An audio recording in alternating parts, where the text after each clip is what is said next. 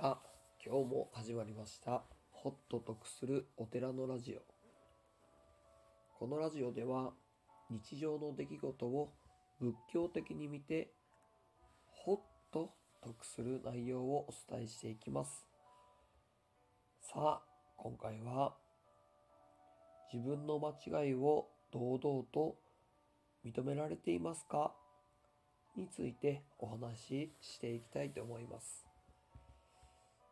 大体の人は自分の間違いや失敗っていうものは認められませんよね。私の、まあ、6歳になる息子でさえも間違いを指摘するとふてくされてしまう。例えば最近子供に文字の書き方を教えることがあるんですがやっぱり最初だからいろいろわからないじゃないですか書き順とかね私も子供の時に そんなにできていた方ではないのですがやっぱり子供が間違っていたらその間違いを指摘してしまうもんなんです。でもそれを全否定してしまったらあまりよろしくないですよね。その理由として考えられることは自分を責められる気持ちを、えー、苦しいんです。子供でもですね、これ以上は苦しみたくない。だから否定したり反発したりしてしまう。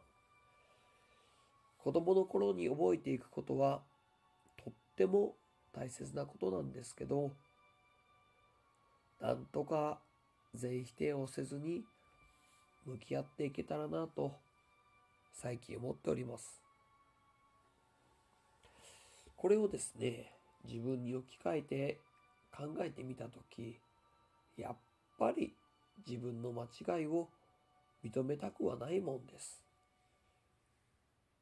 自分が間違っているとどうしても心の奥で苦痛を感じてしまうもんなんです。そこで自分はいつも正しい間違ったことはしてないと思い込んでしまうわけなんですね。でもですね、少し考えてほしいんです。そこまで肩意地張る必要があるのでしょうか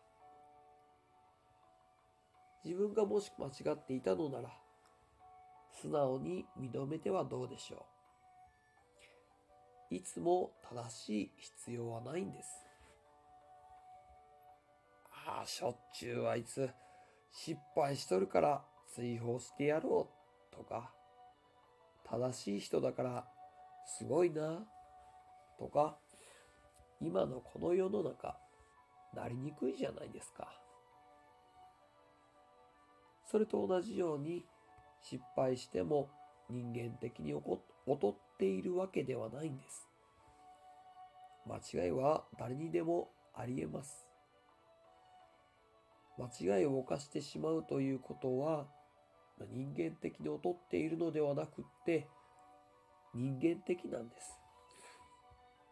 自分が犯してしまった過ちを素直に認められることは人間的にも成長できている証なんですね。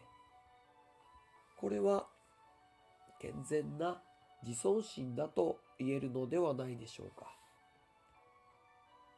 私は子供に生意気なことを言われていてもあまり怒らないように気をつけております。子供の前でも変に利口ぶらないというか、自分がそんなに 偉い人間ではないんで、えー、小さい頃からそういう関係でいないと、後で、えー、ボロが出ます。えー、まあ、そういうことでございます。これも自分の子供に対してですが、堂々と自分はこうなんだよというのを伝えているつもりでございます。今回は自分の間違いを堂々と認められていますか？についてお話しさせていただきました。私は今回のことはこう思うよ。これってこうじゃないの？